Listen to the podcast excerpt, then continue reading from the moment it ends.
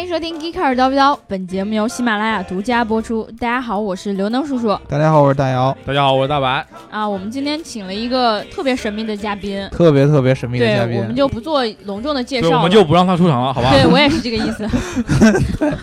我们有一个隐形的嘉宾，对，嗯一直在后面呼雪茄。还是先来介绍一下我们这位嘉宾吧。嗯，呃，他是我们其实以前在节目里面提到过一位重量级的人物，对我们这个之前聊这个你买不起的车的时候，对吧？对我，们有一期聊的是这个宾利对啊，当时就说了一个引用了一个传说中的一个人物叫做大 K 老师讲的一个故事。但是我现在先要打断你一下，嗯，我们当时没有说你买不起的车，哦我们用一种很很委婉的方式说的是我们买不起的车。哦，我们都买不你这起样就指对我们观众买不起， 对不对？万一我们观众买得起呢？啊！对对对对对对对，我错哦了，我错了。我我们们买不起的车，好嗯吗？嗯嗯，对对对，当时我们聊这个的时候就说到，我们好像要请大 K 老师来聊，对，对但是呢，因为时间的原因没聊成，嗯，所以为了弥补这个遗憾，嗯我们就在这第一千期节目的时 候，跟大家隆重的请来了这一位神秘的大 K 老师。嗯，嗯，我们先让大 K 老师用他标准的普通话，然后跟我们来聊一下他自己吧。嗯，大家好，我是大 K，我今年一百岁， 一千七一百岁。嗯，大 K 老师也是一个百年老店，嗯嗯，对对对，大黑老师是呃来自香港啊，然后原来呢也是在这个呃宾利做专门做销售有关的工作，对对对对对对，对吧？其实我觉得这个我们之前聊宾利的时候呢，毕竟嗯刚才刘能叔叔说了，这个是我们买不起的车对，嗯对吧对，啊，但是呢，大黑老师不一样，大黑老师呢就是专门卖这个车的，之前，对嗯，所以说我觉得宾利啊，没有人比大黑老师可能更懂了这个车，对，对对对，嗯绝对是这样的。啊，所以我们之前呢，咱们用观众、听众有没有什么对于宾利的一些评论呢？刘能叔叔，呃，有一个评论，我觉得说的特别有道理。嗯，呃，当时呃我就不念他的名字了吧，嗯免得你们老说我念同样一个人的名字。嗯然后他他就说，他说你们再聊豪车，我急眼了，嗯把我媳妇儿卖了都买不起。嗯对他就是这么说的。我觉得，嗯，这位同学你说的很有道理，嗯，但是呢，我觉得你把媳妇儿卖了这个行为不是很合理。不是很合对理，对对，嗯其实大家对于宾利，我觉得。问题应该是没有特别多，嗯因为每次我们聊啥的时候，他们就接受啥，嗯从来不跟我们提问。嗯一般提问的都是不爱我们的人，嗯，对吧？所以我们这一期呢，就想请啊大 K 老师来跟我们聊一些呃我们没有问出来，嗯？嗯，但是呢，呃，听众朋友们一定一定听完之后就觉得哇，我的逼格哇又升高了不少哇，好哇，棒啊！真哇这种真大，对，就是要聊一些这个宾利不为人知的一些事儿，对对对对对，比如说第一个，宾利刚进入中国的时候，到底都是卖给谁？ 那为啥不不先问问宾利刚进入中国的时候，到底第一年卖了几辆？这个大概老师还记得吧？呃，第一年第一年大概四十辆吧，四别十别辆，先我先理一下，宾利刚进入中国的时候是几几年？呃，刚进入中国是二零零二年的年底，嗯就能卖出四十辆这么多呢？已经很好了，因为对当、啊当时全球也就卖个几千台对啊，啊，然后其实嗯、当时我们是从香港的，我们是香港的总代理，嗯然后呢就。因为香港的宾利啊、劳斯莱斯的密度是非常高的，是市吧嗯场对对对，这全球第一的，以人口哦来算哦啊，所以厂方就说，哎，你去试试看吧，就让嗯我们开发中国市场。嗯嗯嗯在当时他们的心目中，中国还是海上有帆船啊，大家都清朝啊，梳着辫子那种嗯感觉，哦，嗯哦，所以哦就对就没有很很在意这个市场。哦啊对，他试试们看是吧？啊，对对对，当时其实很特别的一个个案呢、宾利在全球大概有嗯五十多个国家有销售嗯啊，有大概一百五十多个经销商的店。嗯啊嗯，但是其实是唯一在中国，他才会把这个总代理这个代理权嗯去交出来，因为嗯他们完全不了解这个市场，不对懂对对对对，就觉得你多卖几十台不错了嗯啊。但是没想到十年之后，我们中国就成为了全球第一大的市场嗯啊。这个我们也当然也想不到了，就是一步一步做的。嗯我我按照以前的话，零二年我可能才呃幼儿六岁园 零几班零来二着年的时候你还没出生呢，你现今年六岁，不，我我你你们当时说我八几年的时候也是六岁，哦那么02年是不是也是六岁啊对了，我那个时候可能呃还没有认识到汽车是这么代表一个身份地位的一件事情，嗯，但是那个时候可能呃卖了四十多台，已经代表着我们的国家那个时候嗯，有钱人呃够多了。因为之前我觉得零二年那会儿时候，宾利这种品牌在国内认知度应该还挺低的吧？对它可能是，嗯，呃呃什么地？呃，认知度认知度我在抽雪茄，忘了不知道对，大忘老记师在大聊，了自忘己已记经在聊节目，起哦对你说什吧？么地啊？啊，认知度啊，啊，那就是是非常地，非常地，就嗯就呃呃，比如说曾经有一次在广州车展，嗯然后因为我们广州经销商就是宾利广州嘛，嗯然后我哦当时我就隐藏在观众旁边在在逛，然后有一个客人看到，哦，宾利广州，哦，这这广州产的， 真的，夏利汉中，对， 你离远看，其实你看不出它到底是原来好好贵啊，或者是对怎么对样。对，对嗯然后啊，我还还记得一个很好笑的，就是当时有一台雅致是。呃，三百六十八万，嗯然后啊就另外一个观众，嗯，他在那里数这个零，就数了啊，一二三，三十六万八八，操，那么贵 啊！数漏一个零就已经觉得很贵了，因为当哦时完全没有这个概念，到底是这个极致豪华的车的品牌到底是卖多少钱的？嗯啊，所以当时很多的笑话的。嗯，对，就是那个桑塔纳两千，也是就那些两年会就会闹就的笑就话。桑塔对吧纳后面两千就两千块这车你就对看对走对了，对对嗯对就是这样。嗯哎，那其实呃，在一开始宾利进中国的时候，我们的认知度很低，嗯但是通过哪些方法，呃，哪些销售策略，或者说哪些定位，去让它变成现在如今大家所知道的这么牛逼的一个品牌？其实分了好多个阶段呢、啊我只是哦说最初的，嗯，最初的时候其实是挺挺暴力的，嗯啊嗯，就你只能做更多的呃曝光啊嗯，就哦在对车展啊，在各方面。嗯然后呢，到中后期可能更多可以说说品牌的文化，嗯你可以再到更多的城市去开店啊。嗯到后面就可以再可深入一点了、比如说它的那个手工艺啊，嗯，它的那个呃皇族的一个血统啊嗯等等的 那些，后面更多的，比如说，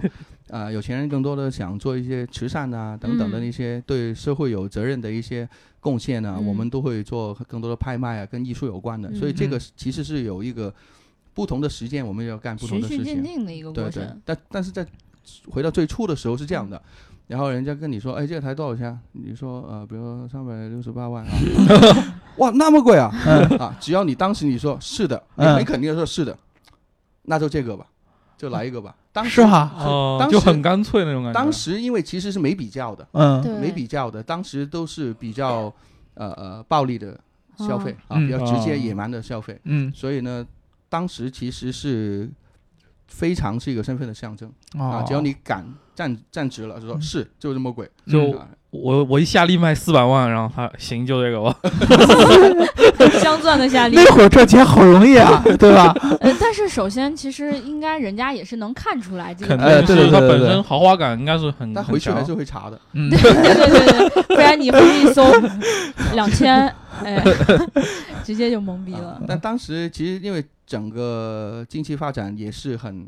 很热，嗯吧？对对对啊对对很热，所以好多客人都是很很愿意去呃消费这种很高端的 汽车的。嗯啊嗯，就说那个中后期的时候，嗯刚开始肯定都是，呃，我觉得就是相当于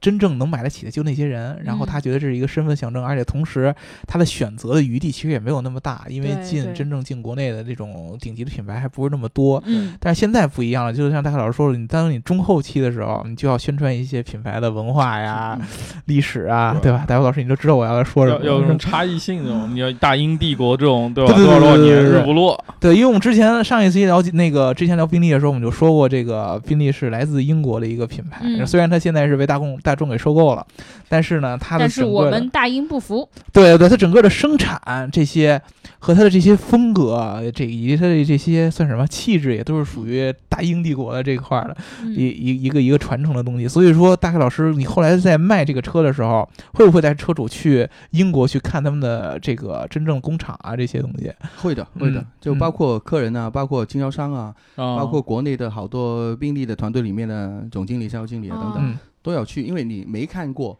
其实你讲的话是虚的，嗯，对对对对对，但是你看过，你回来就说话很有底气，你嗯真正见过人家是怎么讲究，嗯呃，再加上你吹一下嗯，啊，那 吹吹一下，对吹一下，吹一下，对哎牺牲挺大 的。那那那整整个品牌的立体感就很强了。嗯对嗯对对因为你总不能我也是听回来的，我就去跟客人去对对交流对对眼见为实嘛，对吧？对对对啊，那那会儿最好吹的地方在哪？最好吹的地方，你这个我好像接的不太合适，呃，你是说器官吗？对，不是车的器官，哦车的器 官，对对不是人的器官。哦，对，其实没有啊，就是嗯，最初的很多人了解可能就是很贵，嗯啊，呃，皇族开的车啊，哦英国英女皇开的车，嗯，但是其实它真正的豪华品牌，其实它是值这个价格的，嗯比如说它对材料的呃运用嗯啊，对它的对皮革的精挑细选啊，嗯嗯，它在木工里面的那个嗯呃千锤百炼的手工艺啊等等，那些都是不是三言两语就能讲出来。嗯，嗯啊对，就是要有一些样本啊，有一些我们甚至会请那些工匠特别来到中国哦啊，让你看到他慢慢在那里弄的时候，你就会觉得给。你做把凳子啊，对对，对然后就是为什么那么贵哈、啊这一个一个工匠就几十年就做那么一个工具，嗯哦嗯就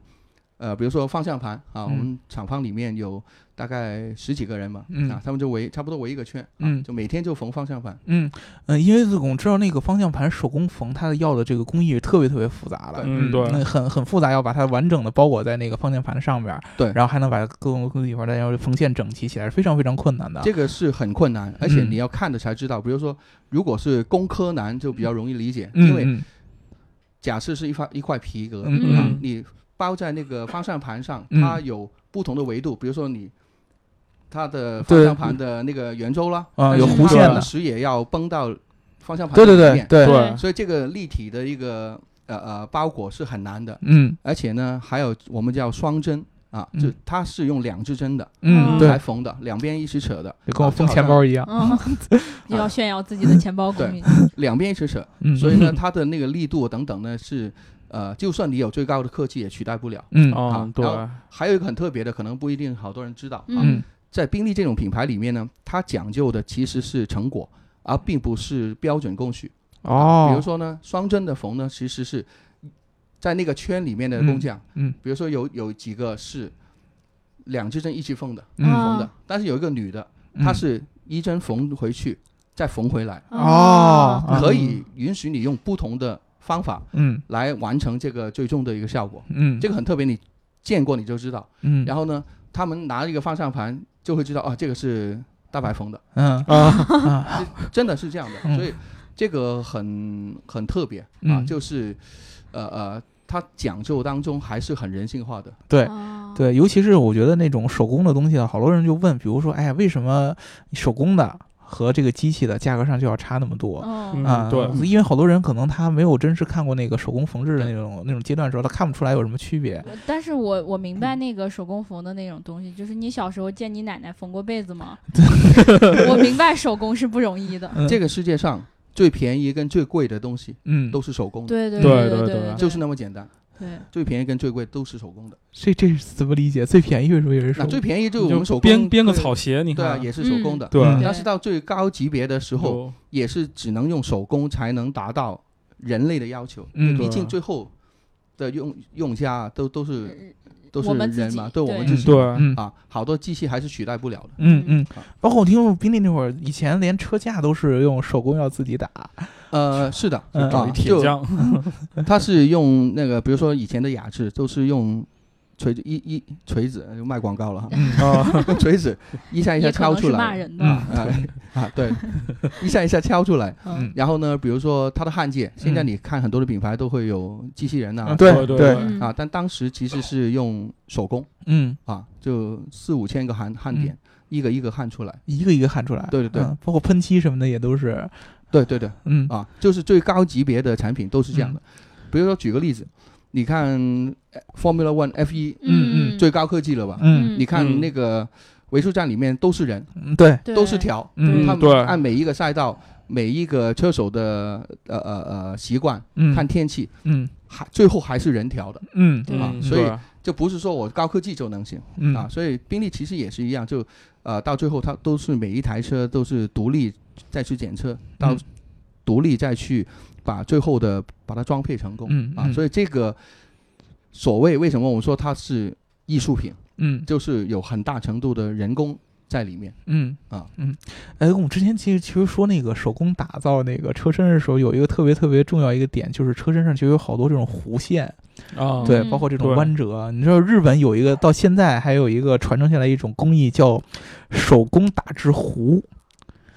打壶，你说的是那个电壶的壶，嗯呃，对，就是那个水壶的壶，哎，水那壶的，有应该有的 对它，啊但是是 他他显得你很去熟。小，县城里也能找得到 对，那铁匠铺还能给你打不把菜不刀，不嗯不不不不不是你想的那种打，它是用一整块儿，嗯，然后那个钢板或者是一整块儿，它有最厉害是用金，啊用一整块儿打成一个弧，就是这中间是没有焊接的，嗯，一整块儿把最后打成一个弧的样子，那个其实是非常非常难的，可能一个弧要打好几个月出来，就拿锤子来来来来来在那打。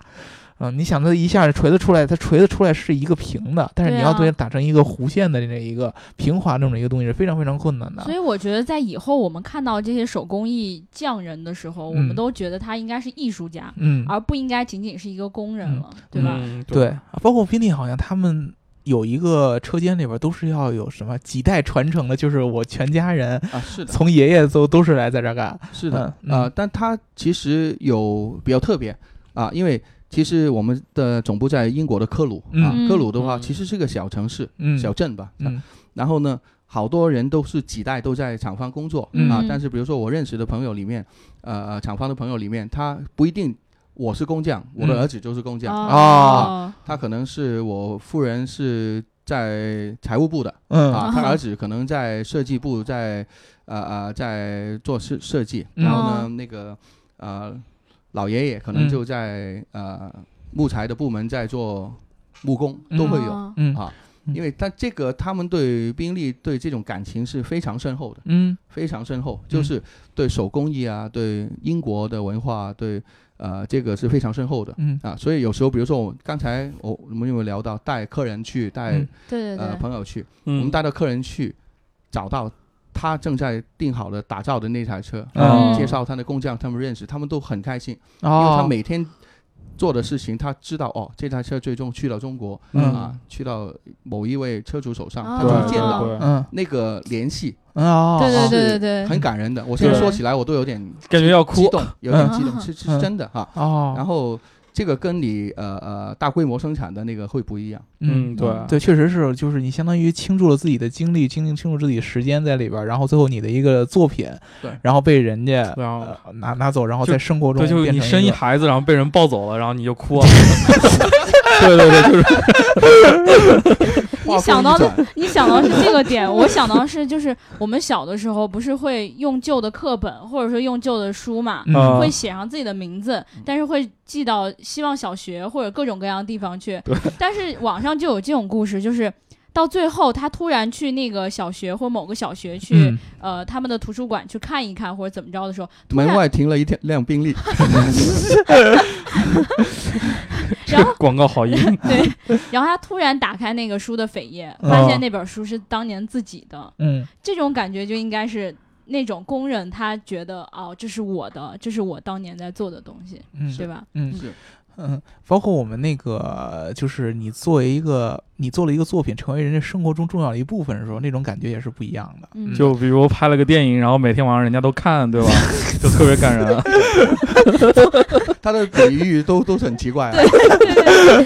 对，我还可以说一下，比如说我们现在的科技是越来越嗯提升了哈，对嗯，对科对哎技怎么能跟那个手工艺啊融合呢？对对对，对对这个其对实对很有意思。举个例子，比如说呃皮革啊，嗯皮革就是一大张一头牛那么大的一个皮革，然后呢嗯，就画了很多的不同的大小的一个小极块。光上面来画的，对吧嗯？对，以前可能就就是用手，对，对对对对，现在呢就用激光。那激光的话呢，它可以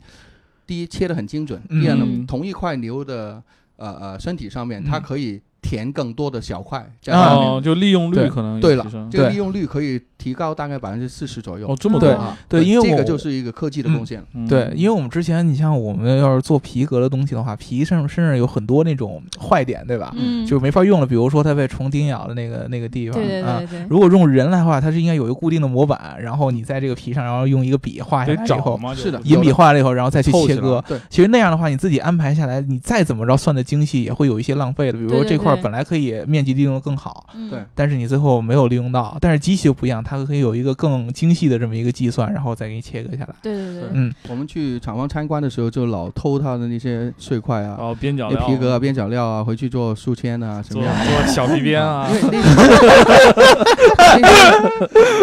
那些那些书呃那些就比如说便利厂放布料的，常常都有人这样说哈，啊布料是真是假，嗯就呃可能会去了某些名牌的包的一些生产的，嗯哦哦，有可啊能，有可能或者是说对对皮鞋啊，对对因为不是说他们的品牌就没那么高，而是它需要的量没那么大，嗯对对对对吧啊嗯小料的嘛，小料哈。然后我们的一你你幻想一个一个车好多片的皮都是很大的，嗯，嗯，然后你如果你抬头一看，整个车顶一整块皮，你想象能有多少块，对，对吧？对吧？嗯那其他的就可以用在别的地方上面对啊。大概这宾利要出产一辆，大概需要有多少皮革啊？多少头牛嗯，呃，好像十九头牛，才能出一辆车？对十九19头啊牛，对，因为因为皮牛上面它是后背这一块儿是最紧致的，最诶，你怎么知道的？呃，因为我这是我最 自己他他后背因为也很紧张，对，因为我我我做皮嘛，就啊是对，很多就是牛配只有后背，然后包括就是脖子这一块、肩颈这一脖块子特别嫩，是相吧？对来说比较，它是皮是紧的。你知道为什么吗？嗯，为什么？因为什么吗？知道不。知道我不知道 其实是这样的，呃，我们选的那个牛呢，其实都是自由放牧的嗯啊啊，啊，自由放牧的。但是第一就是它不会被那些围栏挂到它的身的那个哦皮就啊不会不会是伤到对嘛？那那些挂的都是侧面了，嗯吧嗯对然后另外一个就是，呃呃，它那个背后的皮是整个牛身上是最紧的，嗯对，最紧对的就是嗯因为到肚子上就这样褶儿。啊、肚子还有母牛呢，对不对？嗯啊，对对母牛就身材会变的嘛，嗯， 对对嗯吧？那那些皮就没那么好用了，嗯所以就只能用牛背上的一小块嗯，啊，所以要十几头牛是很合理的。对，而且本来哦宾利那个车也大，对吧？对对对对对对。然后其实我刚才突然听到白老师想说那个广告做的这么硬那块，我就特别想插一句，其实大 K 老师现在已经不在宾利了， 啊，对对，吧？然后他也不在特斯拉了，嗯，对他现在属于一个你怎么形容自己来着？ 呃，下岗， 啊，对，下岗职工，对对对。呃下岗， 现在就就环游世界吧，旅游吧。你嗯看看啊，你看看，人家下岗了之后在干嘛？ 你还没到下岗年龄，你才六岁，你还没到上岗年龄呢，应对该。对嗯对哎，是我还是想题外话来一点儿啊，就是、嗯大 K 老师，你那个手背啊，有点粗糙，你那个皮是为什么会掉嘞？哦，可因能为拿去做车， 拿去做车，因为我的皮做不了宾利的皮 革，嗯，啊，不不是，其实因为最近我考那个呃帆船的那个船长的执照，嗯哦，然后就会在就晒得很黑，嗯哦就像一个民工一样。嗯，哦，对，下岗民工，对嗯对对啊，对因为你在帆船上面那个。二十四小呃不是二十小时了，就基本上你从早上九点到五六点都是暴晒，嗯哦，对啊嗯然后那个船的甲板不也是白的嘛，对对对对啊那对个反光帆也是白，对嗯。就到处都反光啊，所以就就会比较艰苦一点。那下一回我们再看到你的时候，你会不会就已经可以隐形于黑暗之中？ 可以啊，我我下次回来就是变成一个呃非洲人了， 嗯，可以，可以。那 我们下次可以请外国人来聊天了，对吧可以，可以，可以，可以。好，那我们接着回到我们宾利的话题上来。称谓都是有有讲究的，以后叫 Captain K。哦，其实对因为吧我刚才想问这个问题，想了很久了，我就对一他直盯忍你着没盯你问。盯着你手半天，对对对，帆船是非常好的一个运动，大家嗯，多参与。对，如果啊大家多也了下解岗了的话，然后对呢欢没有迎事儿干，下岗之后的，欢迎联系大 K 老师一起去啊考个开船长开啥开的。船，先上船再说。 对，对，对对对，对我们回宾利话题，其实特想问大凯老师，那个宾利它的总部那克鲁那个小镇是个什么样的地方？因为我确实没去过。对你英国人你都没去过，对，那那那个地方就是呃呃，虽然离我那会儿在英国生活地方不远，但是我因为当时对这个豪车没有什么太多了解，不知道有嗯这么一个地方。对，嗯那个地方其实我刚我们刚才聊了，嗯也有个小的故事，嗯它叫科鲁，嗯，它英文呢是 C R E W E，叫嗯 crew。嗯其实它并不是一个名字，其实是一个简称，啊嗯哦就是 Central 呃 railway， Railway 嗯呃 Engineering Works 嗯，还有一个词儿，还有一个 e， of England 啊，哦，哦，英 格兰，啊耶，，所以从这个名字大家就可以猜得到，它以前就是美呃英国中部的所有的火车的路线都会经过这里的哦铁路枢纽啊，嗯铁路的哈。嗯那那个宾利先生以前也是做过一些呃关于火车的一些学徒啊等等的那些，嗯，哦，这样啊所以就的，从这里嗯啊、慢慢发展出来的嗯啊。我就特别害怕我们这一期在聊这个宾利的时候啊，嗯把我们上一期聊过的东西全部都忘记了。嗯然后我们明明上一期可能是我们自己讲过宾利先生以前干过干过什么事儿，嗯，然后这一次我们突然很好奇的就开始问大大家，没关系，忘记不要紧，我们最主要的目的是推翻。好，我们对接着来推翻，嗯就是还是我们还是来主要聊一聊，就宾利在中国的这些年吧。嗯因为我觉得，呃，宾利这个品牌其实，呃，跟劳斯莱斯很像，嗯因为在外观上面，我一直有点儿分不太清楚。我嗯相信有很多听众朋友们，尤其是女生，可能在单看外观的时候，会一下就分不太出来。对，尤其是从侧面看这个车身的车型都是挺大的，嗯，嗯，而且线条我我自己感觉啊，就是有几分相像的那个嗯那个感觉，对，嗯但是它就是呃很明显的，它在宣传的时候，可能会包括在我们心里头，它有一种感觉，嗯它叫做年轻化。嗯，对不对？嗯那他在呃他在销售的过程中是怎么逐渐来给自己这个定位的，或者说是怎么样让自己的受众来接受他这个定位的？嗯，其实那、一个真正的品牌，嗯它的定位其实不是随时可以呃呃改变的嗯啊，这个是真的看它的品牌的传承啊，以前怎么下来、嗯啊嗯，你的你的真正你的人是一个怎么样的人、嗯啊，并不是一个呃呃呃一个角色。嗯对对对，啊那宾利跟那个劳斯就千丝万缕的关系，因为嗯呃宾利早期是他搞赛车的哈，嗯对参加对很多的赛赛车的比赛，嗯啊，然后呢，后面因为投入太多了哈、结果就忘了做生意了哈、玩结果脱就了， 对三几年的三六年吧哈、就大概被呃劳斯莱斯收购了啊，嗯劳斯莱斯也是看中了宾利的很强的那个工程的一个一个技术，没错没错然，后呢，后来的那几十年呢都是呃他们结了婚了哈、嗯然后呢，到了九八年的时候，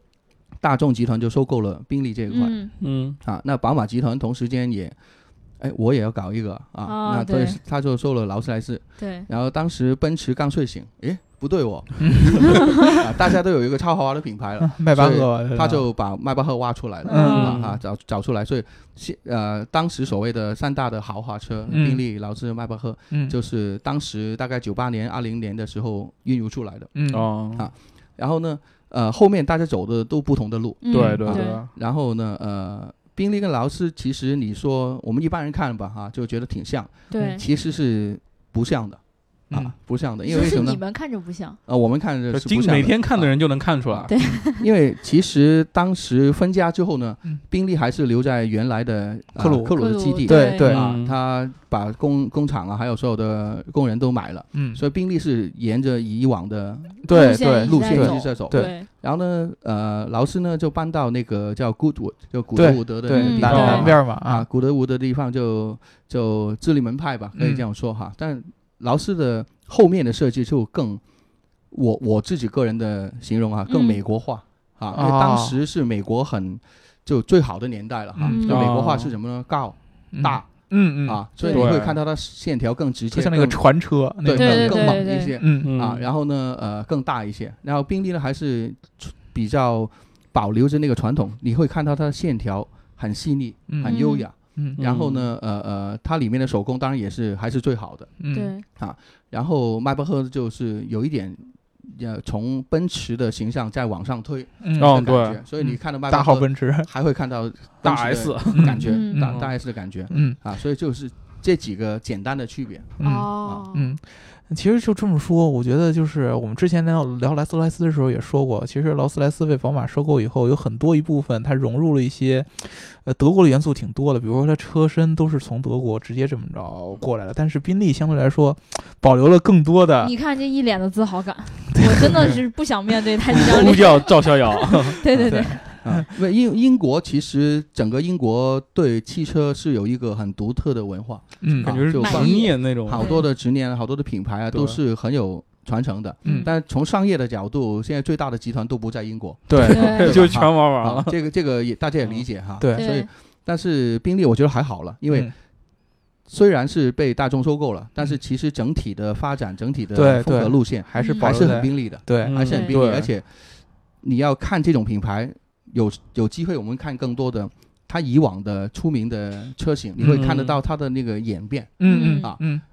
很重要的一点就是，其实是演变，而不是复古。嗯嗯嗯你看到很对多的车型，它没有背景的就复古啊，就嗯随便对抄一个五十年代也好，三十年代也好的嗯一个车型。但是这个真正有很长历史文化的品牌呢，它会把它以往很出名的车型的一些细节、一些所谓的 DNA 嗯啊，嗯再重新在新的车型里面演绎出来。嗯嗯，所以以你比如说你看现在的车，里里外外就是很现代化的一台车。对，嗯但当你再看到它五十年代的车，你嗯会很惊讶的，哇，原来当时的线条是这样走的，嗯现在就已经变成这样。但是你对啊会看得出它是一个家族的，嗯对嗯嗯对这个就是真正的豪华车跟呃呃比较量产的车的一个区别。嗯嗯，哎，这回能不能问跟特斯拉的对比啊，大黑老师？可以啊，为什么不可以啊？嗯 我觉得无所谓。我那那可以啊，我可以问，因为我觉得我觉得特别特别好奇的就是，相当于大黑老师在宾利对待了很长时间，嗯然后又去特斯拉。其实这两个有一个很重要的一个对比，就是一个是非常非常有一种传统的这种传承的一种指导功力的一种对感觉，对，然后一个是一个特别特别现代化、特别对特别科技范儿的这么一个感觉。但是特斯拉刚刚进中国的时候，反而又他又想走一个相对来说比较高端这个路线，这个东西是不是一个很纠结的一个事儿？ 呃，其实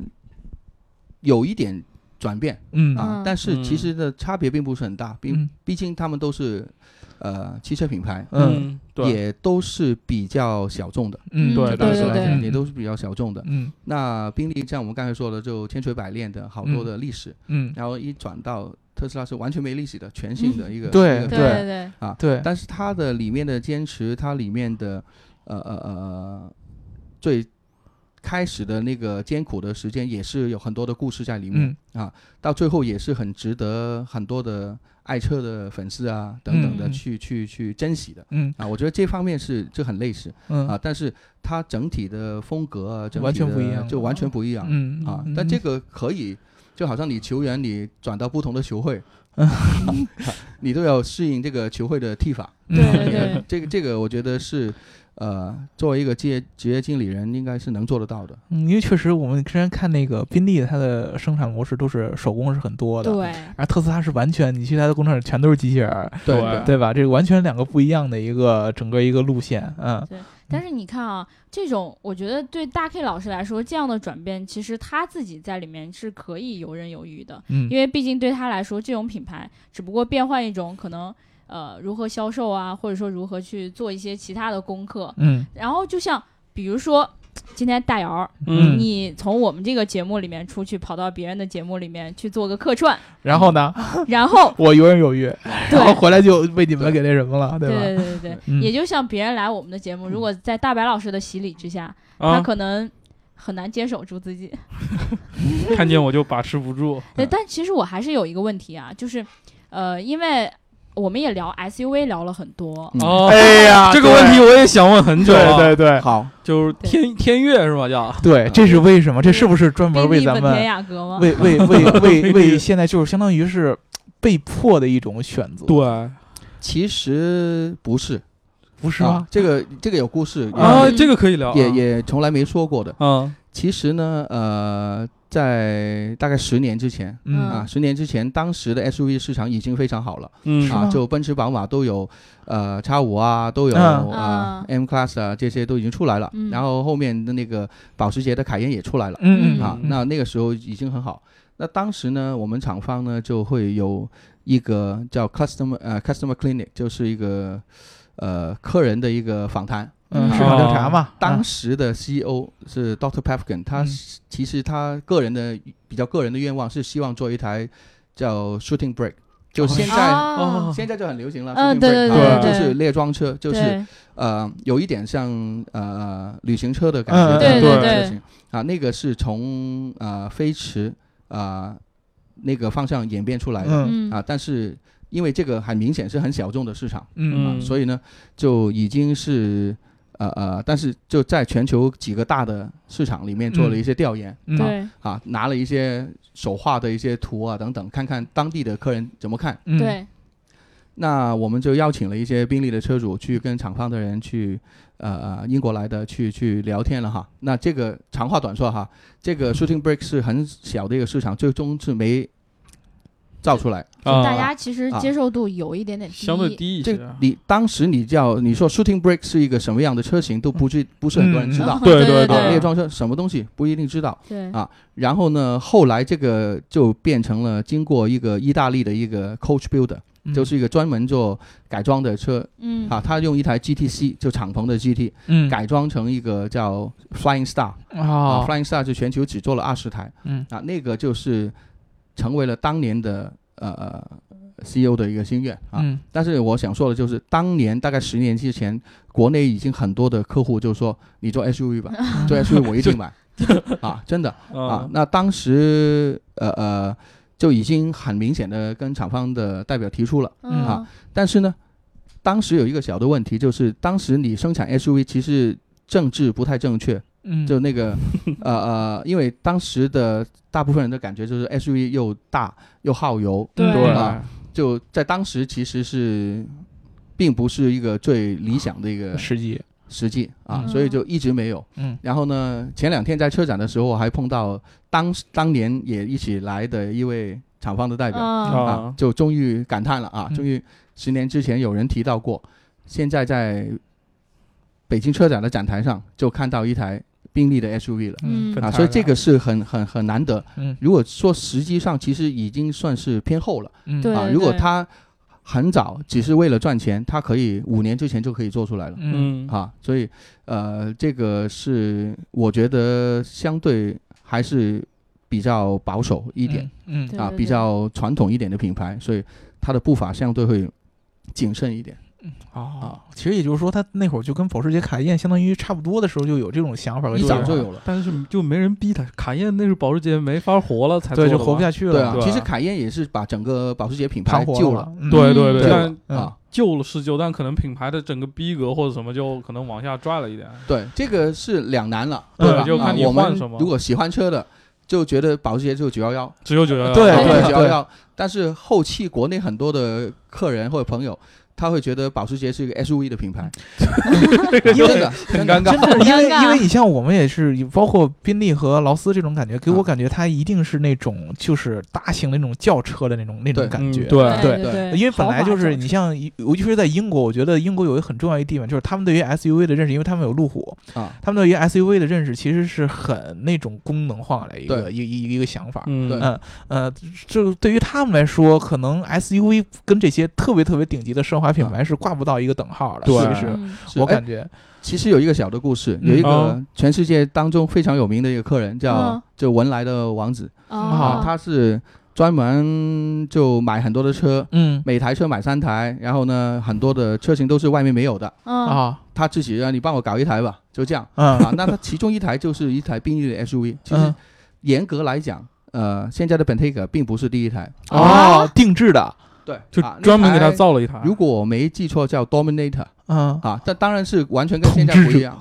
啊，叫 Dominator 是是一台宾利的，嗯有宾利的标的嗯，是一台 SUV 来的。嗯那当时也利用了一些好像路虎的一些呃科技的嗯技术嗯在里面啊，然后就呃，当然这个好像全球只生产了六台，嗯，都是被那个王子买走了。六台都被他买走了，他有钱啊，他普就通的有车钱随不便都能买做吗三台他的，怎么对了？我有钱对对，呢，他非常有钱啊，嗯就所以呃，这个也是一个小的故，你上网可以搜一下，嗯能搜得到的嗯啊。但是就你看起来好像一台呃路虎，啊，嗯其实是一台宾利来的。嗯，换标的路啊呃他们那个英国就是厂方那边人对于 SUV 这种这种，他们会觉得是一种怎么说呢？气质上的一种改变吗？还是会觉得他们能我嗯现在坦然接觉得受？我我不能代表厂方说话了哈、嗯 但是呃，其实因为人的生活是会变的，嗯对人的生活是会变的。你嗯其实一台 SUV 在现在的生活里面其实是挺恰当的，嗯，对吧确实对是啊，确实你是，又可以商用哈、嗯也也不丢人啊，嗯非常好。然后呢，呃，另外你可以更多的家庭的时间、啊，对对对对跟对， 太太啊，跟小孩啊，嗯去哪里啊，去钓个鱼啊，对去装个逼 啊，嗯啊，去开去帆船会啊，去搞个游艇啊，对等等，这些都是很适合现代人的生活的。对嗯如果所以从这个角度来讲，其实宾利做这个事情是非常恰当的嗯啊，嗯就是也那么多客人要求了，对对对那我就勉为其难做吧。对嗯，而且 反反正你们都先做了，我后做的我就无所谓了，吧？对我不留不不丢只脸，要不对不做丢脸厂方 SUV，我就还可 以所以这这个其实是也是一个呃呃回应客人的一个一个诉求吧。嗯，对对对。毕竟还是要服务客人是最重要的一对点。啊，就跟我们嗯粉丝要求什么，我们就尽量去贴合他们的需求嘛。是吗？对啊，比如说你看要我们的节目屋嘛，你然后你看你现在都没有下线了呢，是吧？对对对对。然后其实我们以后再说呃这个本 Targa 的时候，嗯，嗯就不能够再说它是宾利的第一台 SUV 了，对吧？对对对对我第对，们一台叫什么量准量产对呀？应叫该是量产第的一是一第一台台量嗯量量产的 SUV，对对，第一台 SUV 宾利的 SUV 应该叫宾利，呃这叫什么 Dominator 文莱版，文莱版，对对对对那这个就非常小众了，嗯严格来讲就一个人有。 嗯，对啊对啊！那它真的就所有的车就它停在哪里啊？他就家搞就整个都是他的，随便停，你的那件叫国家，他的那个叫家， 对，对就吧？就就整个国家就是都的都是他家， 家嗯嗯怕什么呢？王子，人家说对啊，哦，嗯就停你脸上，那你只能躺着就让他停。好难想象呀、真的对啊好难想你象。面积好大，对，就脸 大，可以停一台车。对， 还停宾利这么大的车啊。说那个王子，其实我们知道前两天这个英国女王又再次拍卖了一辆她曾经驾驶过的慕尚，对吧？那这个宾利其实被好多人认识，就是说是皇室的座驾，对吧？它跟这个皇室到底是一个什么样的一个关系？其实就很简单了、一个嗯国家你元首要用的车，肯定要能代表你的国家的，嗯对对，对吧？那英国好多很好的品牌了哈，嗯包括呃阿斯顿马丁呃阿斯顿马丁嗯啊。这个不太像捷豹啊，嗯对吧？以及 Lotus 啊、嗯宾利、劳斯啊，都是非常好的品牌。嗯，那其实，在家他家里各个呃不同的成员都会有不同的喜喜欢的，比哦我如说国对的，比如说王子，你会看到他大婚的时候，有时候嗯呃，后来他自己开的就是一台 Aston Martin 嗯的敞篷啊，嗯啊嗯但是真正代表国家的就是一台叫 State Limousine 嗯啊，那台车呢就是一台宾利了，当 然哈，嗯嗯 表情都变了，当然了，那台车呢是二零零二年的时候，嗯就是女王登基五十周年的时候。嗯啊，啊，就重新再造了一台呃宾利的一个呃叫 State Limousine 国宾级的一个车型给女王，女啊她王以特供版，对嗯，他对了，以前他其实同时有劳斯啊、宾利都会有，嗯但是后来其实他只能选择了哈，只能选择那当然是宾利更有英国的味道嗯啊，嗯就所以这台车就是宾利的，嗯然后呢就呃每到重要的场合嗯它都会出现啊，嗯包括他啊、什么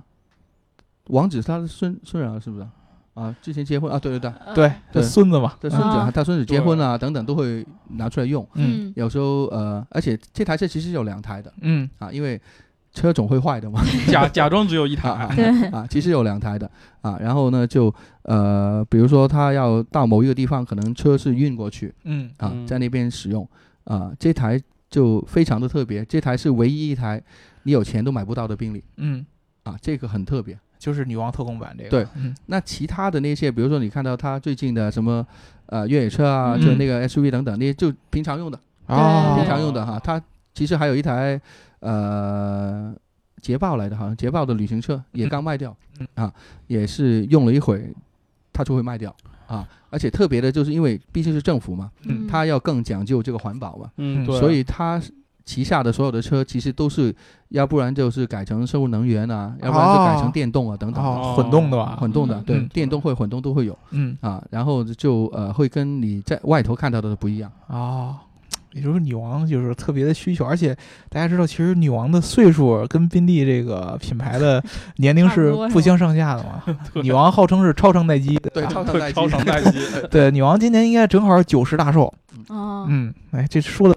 慈禧老佛爷是那种感觉对。，呃，这个英国不一样，英国他们每年那个叫什么 Jubilee，那个那那那那那个那个，就是女王的一个生日，还有一个嗯叫女王的登基大典嘛。对所以说其实我这个女王他们开始做皇室，开始用宾利这个车是从女这一代女王刚开始就开始一直有嘛。 对，一直都一直都在用，很久了，好多年了、啊嗯。但是这这种车国宾级的，一般它会几十年的嗯，啊，所以这未来的几十年你都会只会看到这一台。然哦后但是我突然就特别好奇，为什么要卖车呢？为什么女王要把她开的车卖了？对啊，哎呀，这个你知道，其实我不知道大概老师那会儿在英国怎么看，就是英国这个呃老百姓嗯呃，对女王可能还稍微好一点，因为女王现在来说，在国英国的形象更像一个国家的一个那种象征嘛象征嘛，就是嗯吉吉祥祥物物，对啊吉祥物那种感觉。但是同时，他们对于政府的开销上面压力是非常大就的。经常哦就骂他们乱花钱，好像对对对对对，老百姓对这个政府的这个，因为英国老百姓不像咱们看那个政府什么的看的那么深，你还特别理性的想什么国家大事，他们啊不想那么多。你开好车，你就是多花我们的钱了。嗯啊，嗯我们就要骂你。对啊对他，他这个想的比较直来直去的，所以说呢，这个女王虽然说是吉祥物的象征嘛，但啊是你你经常去，呃，有很多很大很大的开销，这个老百姓是不干的，因为这个女王的工资是政府来发的。嗯嗯对，啊，对，是是政府每年把纳税人的钱有多少多少多少是专门用来皇室的开销。嗯，对对这个，所以说老百姓你老老开那么好的车不卖出去的话，老百姓干嗯看不过去的啊。那其实我们这一期呢，是为了弥补我们上一期没有请大 K 老师来聊宾利的那个遗憾嘛。嗯对对对吧，嗯，然后也其实从他这里得到了不少关于宾利的不为人知的小故事，对嗯很私密的东西，对八卦，，嗯对，对对对对，大 K 老师的小故事还窝着呢。对，所以我们还是以后还是要多请大 K 老师来跟我们聊，对对对？吧？然然后我们就要多跟他打探一些关于各个车厂的这种小秘密。嗯，我觉得其实大 K 老师应该知道蛮多的。对对对，但是大凯老师需是需要一个我们有深度挖掘和开发的一个人。 下一次我们聊的时候吧，就嗯、带着什么酒啊，嗯然后什么烟呐、嗯什么瓜子儿啊、茶呀。嗯然后我跟大白主要负责吃瓜子儿、喝茶，你嗯，们俩负责抽烟喝酒。嗯然后好，哎，大 K 老师，你酒量怎么样？呃，非常不错。嗯这那完了，那我们还是 以换一种，我们喝雪碧，上我能点啊去儿上厕所。说非常不错的都都是第一个醉的，嗯对，我不信，嗯这我不信啊！我们下一次就是因为你看，大 K 老师也是呃去了很多个国啊家，嗯然后应该也是呃见了不少的风土人情，嗯包括他本人是香港人，嗯所以他应该知道很多很多我们不太清楚的事儿。嗯，对对吧？比如是哪里有好吃的，嗯，对这个这个东西，我特别特别的感兴趣，我觉得一定要重新来聊一期，嗯到时候我们就开一个新节目叫。大 K 聊吃，嗯然后，然后真的，因为我一开始本来我闺蜜说啊，我们去香港玩吧，嗯，然后我当时就想说，香港有啥好吃的呀？因为嗯我好可吃的很多我啊，我对于购物啊、什么游乐场这种其实没有那么感兴趣，但嗯是我一定要吃好吃的，看得出来。所以我就下次一定要跟大 K 老师多请教一下。嗯对吧？对吧？那我们这一期就聊到这儿了。如果大家想要加入我们粉丝群的话，记得在喜马拉雅后台留下你的微信号，然后记得在听节目的时候一定要点赞、打赏和评论，点赞、打赏和评论，点赞、打赏和评论。还有我们的贴纸已经做好啦，如果你想要我们的贴纸的话，就来我的微博底下跟我举手，嗯然后呢。贴纸我们免费送，但是邮费呢，我们要自理。好啦，那就这样啦，拜拜。拜拜拜拜。 Bitty boppy Betty, bitty boppy Betty, bitty boppy Betty boo boo. On weekends she's your honey, then comes Monday, and that'll be Thursday.